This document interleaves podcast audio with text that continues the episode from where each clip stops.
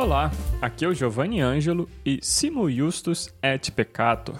Estamos de volta com mais um episódio, nosso quarto episódio dessa temporada. Se você está acompanhando aqui a gente desde o início, você sabe que a gente já falou sobre criação, falamos sobre a queda, a entrada do pecado no mundo, e por causa dessa entrada do pecado, com a chegada do pecado no mundo, como também Deus nos traz redenção a partir de Cristo, né? Como que Deus provê para nós um Salvador. E hoje nós vamos continuar falando sobre a salvação, sobre esse processo de salvação, mas mais especificamente sobre o processo de justificação. Veremos como essa doutrina bíblica da justificação pela fé é relevante para o nosso dia a dia e como nós somos justificados diante de Deus. Não relevante só para nós, mas também relevante na história da igreja, relevante para o evangelho em si, para a mensagem do verdadeiro evangelho. Então se prepara aí que esse tema é bom demais.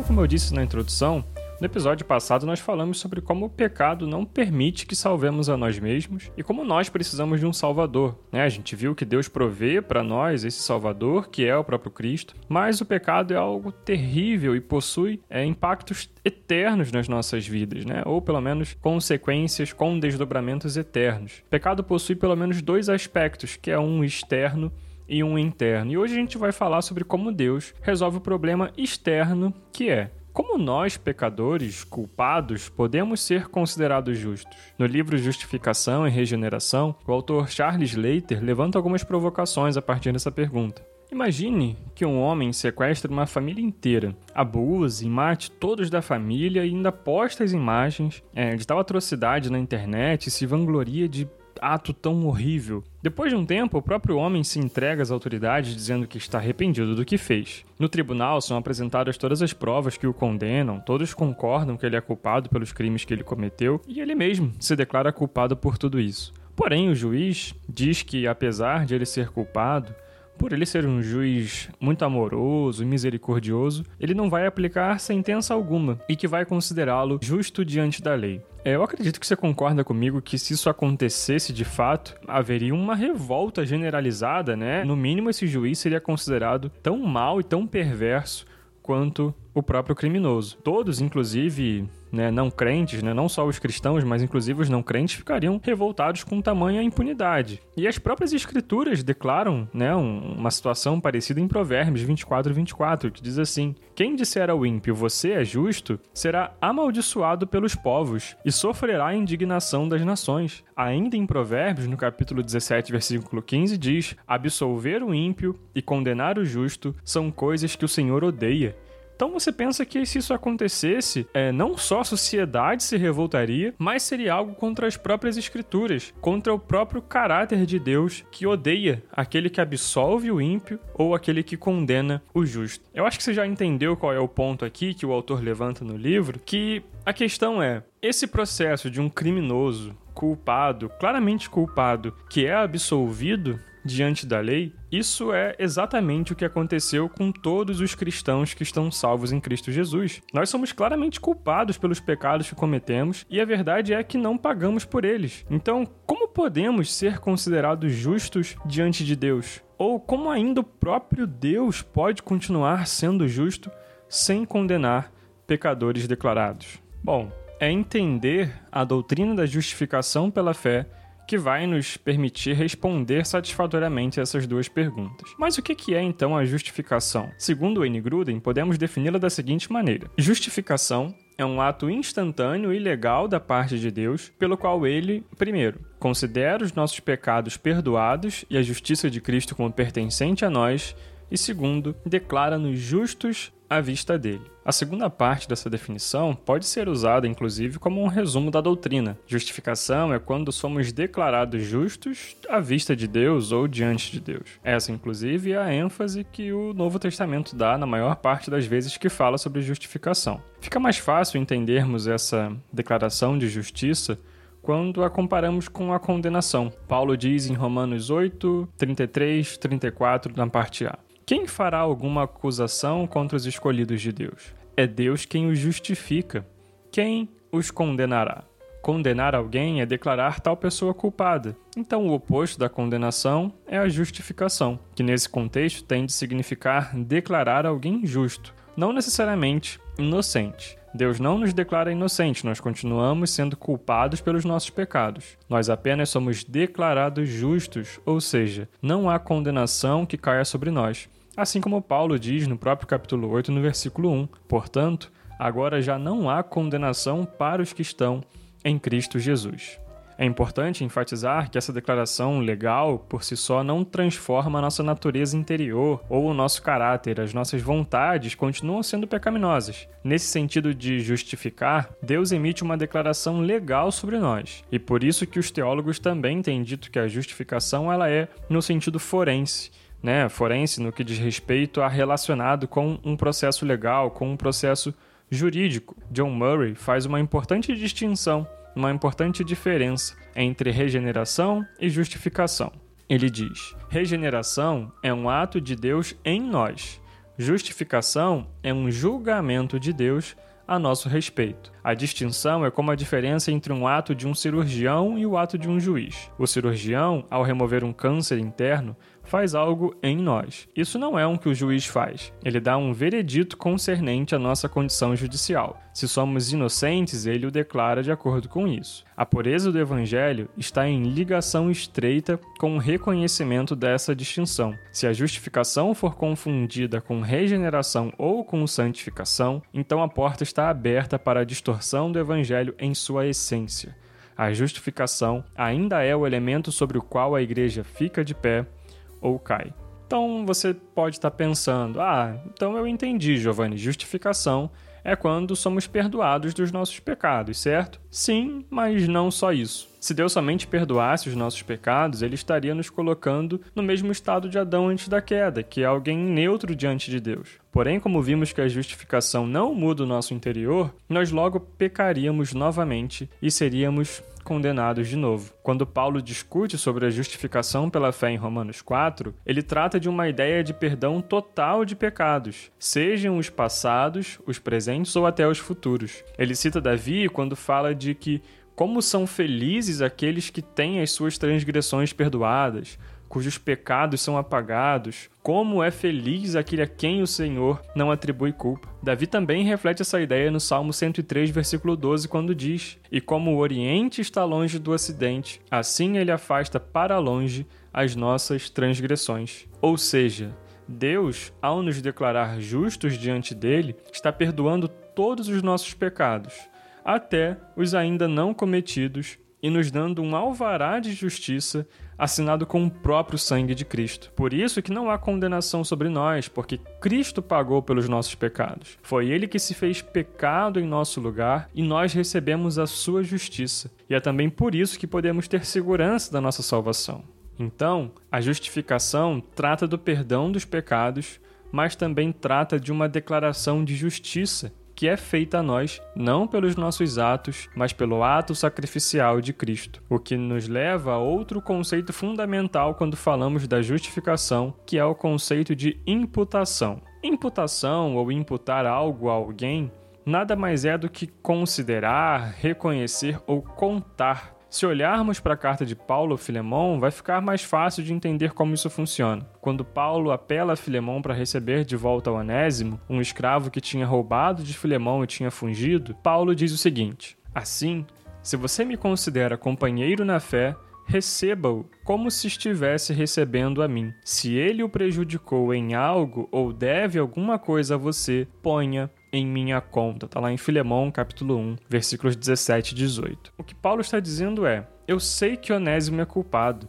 Eu sei que foi ele que te roubou e fugiu, mas agora ele se converteu ao evangelho. Por isso, ele agora é seu irmão em Cristo. Portanto, Filemão, se você me considera como um irmão, receba-o de volta. E se ele te deve alguma coisa, não cobra dele, mas cobra de mim. Paulo sabia que Filemão tinha se convertido pela sua pregação do Evangelho. Ele sabia que Filemão recebeu a Cristo e nada que ele tivesse poderia pagar por tamanha bênção. Logo, Paulo está imputando sobre si a dívida de Onésimo e considerando Onésimo livre de qualquer condenação por Filemão.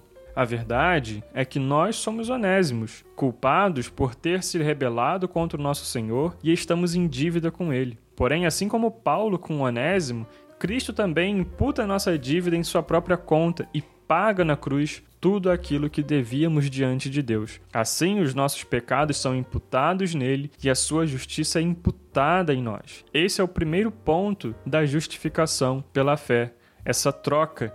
Cristo recebe os nossos pecados, paga os nossos pecados e nós recebemos a sua justiça. Nós não temos mais condenação porque Cristo pagou a dívida que era nossa. Nosso pecado é imputado em Cristo e a sua justiça é imputada em nós. E aí, voltando para a nossa questão lá do início, como podemos ser considerados justos diante de Deus? Ou ainda, como o próprio Deus pode continuar sendo justo sem condenar pecadores declarados? E só existe uma resposta satisfatória para essas perguntas: alguém tem que pagar pelos pecados cometidos seja o próprio pecador pagando pelos seus próprios pecados, sendo condenado eternamente ao inferno, ou esse pagamento tem de ser feito por outra pessoa. E para nós cristãos, como a gente já viu, foi exatamente isso que aconteceu. Jesus Cristo pagou foi ele quem quitou a nossa dívida diante de Deus por causa dos nossos pecados. 1 Pedro 2,24 diz: Ele mesmo levou em seu corpo os nossos pecados sobre o madeiro, a fim de que morrêssemos para os pecados e vivêssemos para a justiça.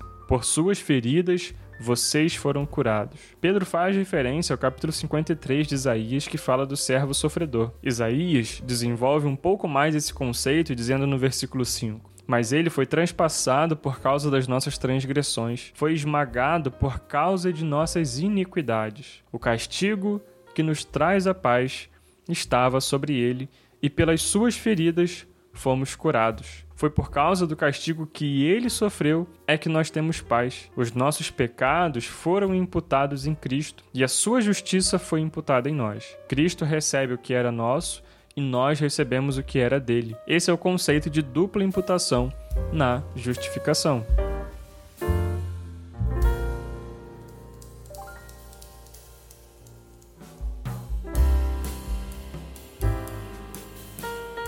A justificação é algo tremendo se entendido corretamente e pode mudar a vida prática de muitos cristãos que lidam às vezes com alguns desafios diante de Deus. Então, já que a gente entendeu a justificação, sabemos que a justificação trata da forma como Deus nos declara justos diante dele e que Deus não se torna injusto ao fazer isso, porque os pecados cometidos, sejam os nossos pecados passados, os nossos pecados presentes ou os nossos pecados futuros, sejam os pecados daqueles que viveram antes da vinda de Cristo, durante a sua encarnação, ou nós e todos aqueles que ainda virão após a sua encarnação, a sua ressurreição e a sua ascensão aos céus, os pecados de todos os cristãos de todas as épocas não são pagos por esses cristãos sendo condenados ao inferno, mas são pagos por Cristo na cruz do Calvário. Então, Cristo paga todos os pecados, a justiça de Deus é satisfeita em Cristo. Então, Deus não é injusto ao declarar cristãos que são pecadores culpados justos diante dele, porque ele mesmo proveu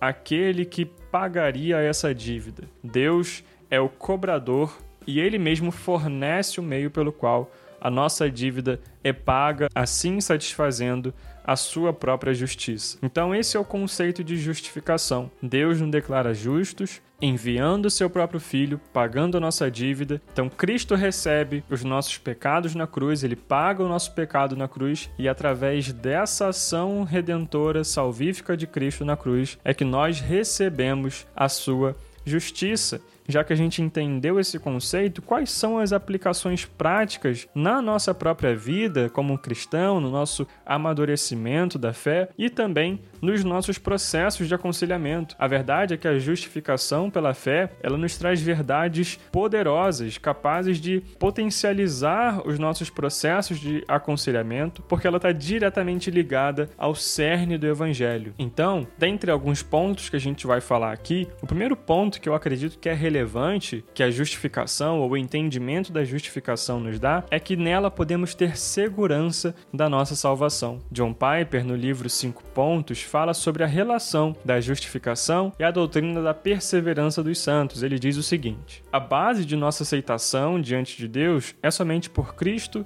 seu sangue e sua justiça. Aquele que não conheceu pecado, ele o fez pecado por nós, para que nele fôssemos feitos justiça de Deus. É o que está lá em 2 Coríntios 5, 21. Piper continua utilizando o versículo de Romanos 5,19, que diz: Por meio da obediência de um só, muitos se tornarão justos. O papel de nossa fé não é a realização de algo virtuoso que Deus recompensa com salvação. A fé é receber de Cristo, que realizou o que não podíamos, uma punição por nosso pecado e uma provisão de nossa perfeição. A fé não é o fundamento da nossa aceitação, e sim o meio ou o instrumento da união com Cristo, que sozinho é o fundamento da nossa aceitação diante de Deus. Através desse trecho aqui do livro do Piper, a gente consegue entender que é pela fé que temos na justificação de Cristo que nós somos aceitos diante de Deus. Deus não nos aceita ou nos salva por obras ou atos próprios de justiça. Isaías 64, 6, na parte A do versículo, diz que somos como um impuro, todos nós, todos os nossos atos de justiça são como um trapo imundo, né? Ou são como trapos de imundícia. Trapos de imundícia ou do imundo eram aqueles trapos utilizados para envolver feridas ou os trapos que as mulheres usavam nos seus períodos de menstruação, de sangramento. Então, a nossa justiça, a nossa capacidade de se auto-justificar é comparado com esses trapos de imundícia. Nenhum de nós teria qualquer chance de permanecermos salvos se fôssemos aceitos por quem somos ou pelo que fazemos. Nós só podemos ter segurança na nossa salvação porque somos salvos pelo que cremos, porque Cristo morreu no nosso lugar e pagou a nossa dívida. E pela fé na redenção que há em Cristo é que nós somos declarados justos diante de Deus e não somos condenados ao inferno. E esse é o centro do evangelho. Pecadores, miseráveis, recebendo por graça a justiça de Cristo. E aí isso já nos leva também ao segundo ponto, que é a justificação pela fé nos faz um chamado para vivermos uma vida de obediência a Cristo. No livro Aconselhamento a partir da Cruz, os autores Elise Fitzpatrick e Dennis Johnson contam a história de Doug, um jovem cristão nascido e criado na igreja, mas que tinha problemas com o pecado da pornografia. Segundo os autores, a primeira coisa que Doug precisa para se libertar desse pecado é reconhecer a graça e lembrar-se das declarações e obrigações do evangelho. Tanto Doug quanto nós precisamos nos lembrar do que Paulo diz em 2 Coríntios capítulo 5, versículos 14 e 15, por exemplo. Pois o amor de Cristo nos constrange, porque estamos convencidos de que um morreu por todos, logo todos morreram. E ele morreu por todos, para aqueles que vivem já não vivam mais para si mesmos, mas para aquele que por eles morreu e ressuscitou. Tanto Doug quanto nós precisamos crer nessas verdades. Nós não vivemos mais para nós mesmos, mas vivemos para aquele que morreu por nós. Não só morreu, mas para aquele que ressuscitou também. Dentre os conselhos práticos que são dados a Doug, os autores orientam o seguinte pensamento para quando ele for tentado a pecar, para que ele se lembre é, dessas palavras e para que ele se apegue a essas verdades. Né? Os autores dizem o seguinte: É verdade que estou enfrentando essa tentação agora, mas o que é ainda mais verdadeiro é que a vida egoísta de escravidão que eu levava antigamente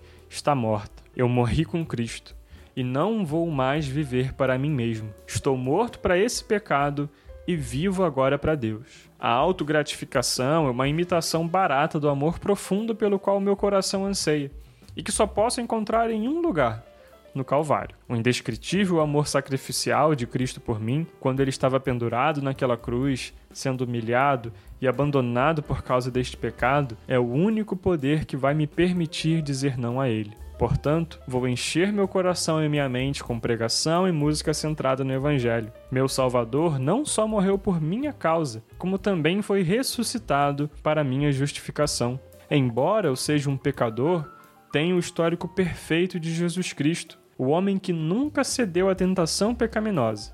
E agora ele reina no céu como meu rei, que me dará graça para amá-lo hoje. Ele me conhece, foi um homem como eu, ele me entende e me ama. Olha, irmãos, que pensamento poderoso. Olha como a verdade da justificação pela fé, aplicada de forma prática nos chama a vivermos uma vida e nos capacita também a vivermos uma vida de obediência a Cristo. Quando entendemos o poder que temos na justificação de Cristo e o que ela realmente representa para nós, podemos nos apegar nessas verdades e orar ao Espírito Santo que nos ajude a vencer as tentações da vida. E assim, dia após dia, vencendo uma luta de cada vez, poderemos viver uma vida de obediência a Cristo, crendo naquilo que ele fez por nós quando entregou a sua própria vida e por isso também entregaremos a nossa. E aqui o terceiro ponto que eu queria trazer para a gente fechar uh, as aplicações práticas da justificação na vida do cristão e nos nossos processos de aconselhamento é que entender a justificação corretamente remove o peso da culpa pelo pecado. Quando a gente não entende a justificação, nós vivemos uma vida angustiada, pesada e cheia de culpa. E aqui eu não quero dizer que não devemos nos quebrantar e lamentar pelos nossos pecados cometidos, mas Cristo nos chama a viver uma vida em abundância. Como falamos mais cedo aqui no episódio, Davi diz que como são felizes aqueles que têm as suas transgressões perdoadas. Os nossos pecados foram perdoados em Cristo Jesus. Nós precisamos nos alegrar nessa verdade, isso é uma verdade libertadora. O fardo que carregamos quando pecamos, né, ou quando é, vivemos em pecado e é, nos condenamos por causa do pecado, é um fardo pesado, isso é, é, é opressor para nós. Mas nós cremos, como temos falado aqui durante todo o episódio, que Cristo pagou o preço desses pecados. Esses pecados não têm poder mais de condenação sobre nós. Por isso que ele diz que o seu jugo é suave e o seu fardo é leve, porque o peso desses pecados foi ele quem carregou. Nós agora carregamos esse fardo da sua justiça, né? nós recebemos a justiça de Deus. Então, da mesma forma que a gente lamenta o pecado, a gente também precisa se alegrar em Cristo pelo seu perdão e pela sua justiça. E é, é muito legal para mim poder falar sobre isso aqui, porque eu particularmente tenho um testemunho pessoal acerca desse assunto, né? Eu, para você que talvez não conheça a minha história, mas é, eu nasci e fui criado em um lar cristão, então desde pequeno eu fui criado na igreja, envolvido na igreja, sempre fui exposto à, à pregação das escrituras, né? Então sempre fui um, uma criança ali, um adolescente, um jovem aí criado dentro da igreja, então sempre ali é, fui um cristão normal, padrão, né? Como mais um é, dentre tantos aí. Então sempre tive essa vida aí criada nos princípios bíblicos, né? Nos princípios de Cristo. Porém, é, no contexto onde eu cresci, não era um lugar onde a justificação pela fé era um conceito muito pregado, ou pelo menos não era claro na forma como uh,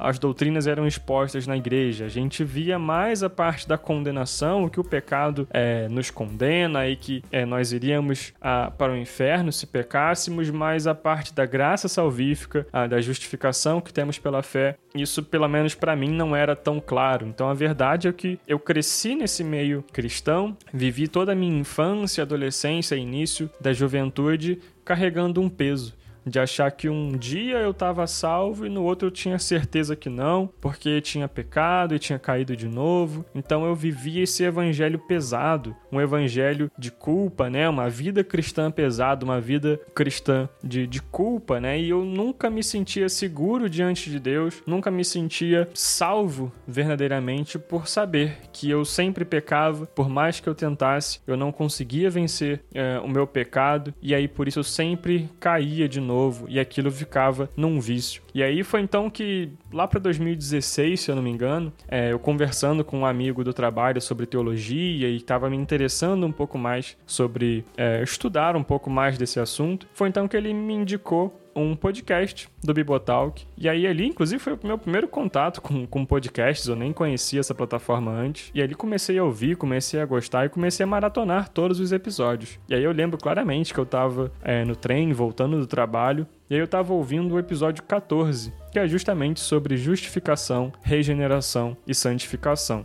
E foi ali dentro do trem, voltando do trabalho num dia qualquer, que, ouvindo o conteúdo do episódio, os meus olhos foram abertos para a graça de Deus. E pela primeira vez ali eu entendi o evangelho como ele é. Foi ali que eu entendi o significado da frase de Lutero que eu usei aqui na abertura do episódio, né, que é o Simo Justus et Peccato, né, que significa simultaneamente justo e pecador. Somente ali, entendendo a doutrina da justificação, que eu pude de fato descansar em Cristo, sabendo que a minha salvação não dependia de mim, mas dele, que a obra que ele tinha feito por mim na cruz era maior que tudo do que eu poderia fazer por ele. Para mim, hoje é um grande privilégio poder também comentar sobre esse assunto da justificação na mesma mídia, né? Aqui também em formato de podcast, que foi o meio pelo qual Deus usou, por exemplo, para me mostrar a, a sua graça verdadeira há alguns anos atrás. E a minha oração aqui é que Deus possa nos dar graça da gente também poder ter tanto a segurança da nossa salvação, para que a gente consiga, né, seja capacitado a partir dessas verdades a viver uma vida de obediência a Ele e que Ele remova de nós o fardo da culpa e que nós possamos descansar também nas Suas verdades libertadoras. E aí, para a gente encerrar aqui o episódio, eu gostaria de deixar uma citação do Tim Keller do livro Fé na Era do Ceticismo, onde ele diz o seguinte: Quando minha compreensão do Evangelho ainda era muito limitada, a visão que eu tinha de mim mesmo oscilava violentamente entre dois polos. Quando meu desempenho estava à altura dos meus padrões no trabalho acadêmico, nas realizações profissionais ou nos relacionamentos, eu me sentia confiante, mas não humilde. Minha tendência era ser orgulhoso e antipático para com pessoas que fracassam. Quando meu desempenho ficava abaixo dos padrões, me sentia humilde, mas não confiante. Me sentia um fracasso. Descobri, porém, que o Evangelho continha os recursos para construir uma identidade única. Em Cristo, eu poderia saber que era aceito pela graça, não só apesar das minhas falhas, mas porque eu estava disposto a admiti-las. O Evangelho, ou a Boa Nova Cristã, é que eu sou tão falho que Jesus teve de morrer por mim, mas sou tão amado e valorizado que Jesus sentiu-se feliz de morrer por mim. Isso nos leva a uma profunda humildade e, ao mesmo tempo, a uma profunda confiança. Enfraquece tanto a vanglória quanto a lamúria.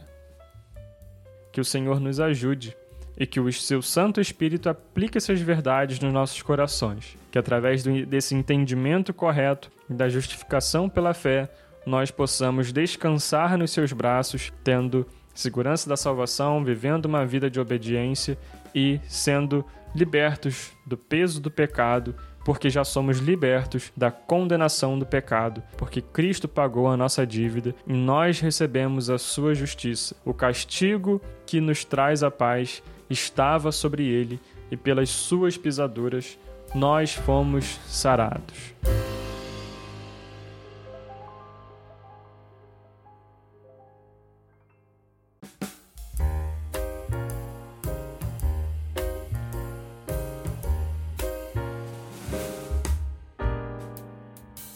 Bom, pessoal, é isso. Chegamos ao final aqui desse episódio. Quero agradecer mais uma vez vocês que têm acompanhado aqui o Tomando Juízo, vocês que têm compartilhado nas redes sociais aí quando ouvem os episódios, que têm comentado aqui tem mandado os feedbacks pra gente aqui também. Isso é muito legal. É, aquece bastante aqui o nosso coração. A gente é, fica feliz em ouvir é, os feedbacks que estamos de alguma forma contribuindo para a sua edificação, para a edificação do corpo de Cristo. Como eu falei aqui nesse episódio, né, o podcast foi um, um, uma forma, né, uma plataforma pelo qual é, Deus me alcançou com algumas das suas verdades. Então eu fico muito feliz de poder participar um pouco, talvez, da forma como Deus está querendo te alcançar ou da forma como Deus está te alcançando. Então, queria agradecer de verdade a todos vocês que têm ouvido aqui o nosso programa, que têm acompanhado aqui, que têm dado essa força pra gente também, compartilhando e indicando aí. Se você chegou aqui por agora, não sabe do que a gente está falando, tá meio perdido aqui, esse é o primeiro episódio que você ouviu, eu queria te encorajar a você que ainda não nos segue nas redes sociais, você que ainda não segue a gente no Instagram, ou que ainda não é inscrito no nosso canal no YouTube. A gente tem um canal no YouTube também, os episódios também são postados lá, então se você prefere ouvir pelo YouTube, você também tem acesso a essa plataforma lá, o conteúdo nessa plataforma. Você que ainda não segue a gente, te encorajo então a você seguir e ficar por dentro aí das próximas novidades, ficar por dentro aí daquilo que a gente tem produzido. E você que quer ter um contato um pouco mais próximo, quer talvez tirar uma dúvida, ou até fazer aqui uma correção também de alguma coisa que possa ter escorregado aqui durante algum episódio, fique à vontade também de mandar o seu é, feedback pra gente, seja talvez num direct, em uma dessas plataformas, ou pelo pelo nosso e-mail também, tomando juízo podcast@gmail.com. Pode mandar que a gente vai ficar feliz em ouvir também o seu comentário e ouvir também o seu retorno aqui pra gente. Uma coisa que eu não comentei até aqui nos outros episódios, mas queria destacar, caso você ainda não tenha percebido, é que todo o conteúdo que a gente faz aqui, todo episódio que a gente monta, a gente usa alguns materiais de referência, a gente usa alguns livros como referência, a gente traz algumas citações aqui e na descrição de cada episódio que a gente tem postado, você vai encontrar lá um link para Amazon, tá? É um link de afiliados, então se você quiser se aprofundar mais em algum desses conteúdos ou quiser adquirir a obra que a gente tem consultado aqui também, você pode entrar aí pelo nosso link e fazer a compra lá, tá? O preço não muda nada para você, mas isso acaba revertendo em alguma comissão aqui pra gente. Então, se você tiver interesse em adquirir um dos livros, um dos materiais que a gente comentou aqui, tanto nesse episódio quanto nos episódios passados, você pode ir lá procurar em cada descrição do episódio que vai ter o link lá direitinho, tá bom? O nosso objetivo aqui com esse programa não é, é transformar isso numa renda principal, nem ter é, um, ficar rico, por exemplo, aqui com um podcast. A gente faz isso por outros motivos aqui, mais para poder contribuir com a edificação dos irmãos mesmo. Mas isso é um tempo que gasta, né? É um tempo que a gente precisa dedicar aqui. Se isso, por algum motivo, é, com a graça de Deus, tiver algum retorno também financeiro, isso pode ajudar a gente a continuar evoluindo a qualidade uh, aqui do podcast, de repente, é, ajudando a pagar um editor no futuro, ou enfim, ajudando a, a melhorar algum tipo de equipamento. Uh, a ideia aqui é que a gente faça isso de graça para a obra de Deus aqui, para a glorificação do nome de Cristo. Mas se os irmãos quiserem abençoar também a gente aqui adquirindo adquirindo esses materiais pelos links, a gente vai ser muito abençoado também para a glória do Senhor, tá bom? Então fica aí a dica dos links lá da Amazon, dos materiais que a gente tem utilizado aqui nos episódios, para caso você tenha interesse, você poder adquirir também, tá bom? Então, meus irmãos, muito obrigado por terem ouvido esse episódio até aqui. Mais uma vez, quero agradecer de fato vocês. A gente faz isso aqui é, para poder glorificar a Deus através da manifestação do Evangelho de Cristo. E na semana que vem, no nosso próximo episódio, a gente vai continuar esse bate-papo falando sobre como Deus resolve o problema interno, né? A justificação, a gente falou aqui que resolve o problema externo do nosso coração pecaminoso ou do pecado, mas na semana que vem a gente vai falar sobre como Deus resolve o problema interno, vamos falar sobre regeneração, tá bom? Então, obrigado mais uma vez você que ouviu aqui o Tomando Juízo Podcast, que é um podcast cristão criado para fornecer semanalmente doses homeopáticas de aconselhamento, cuidado e, claro, juízo à luz das Escrituras. Nos vemos no próximo episódio. Até semana que vem. Até lá!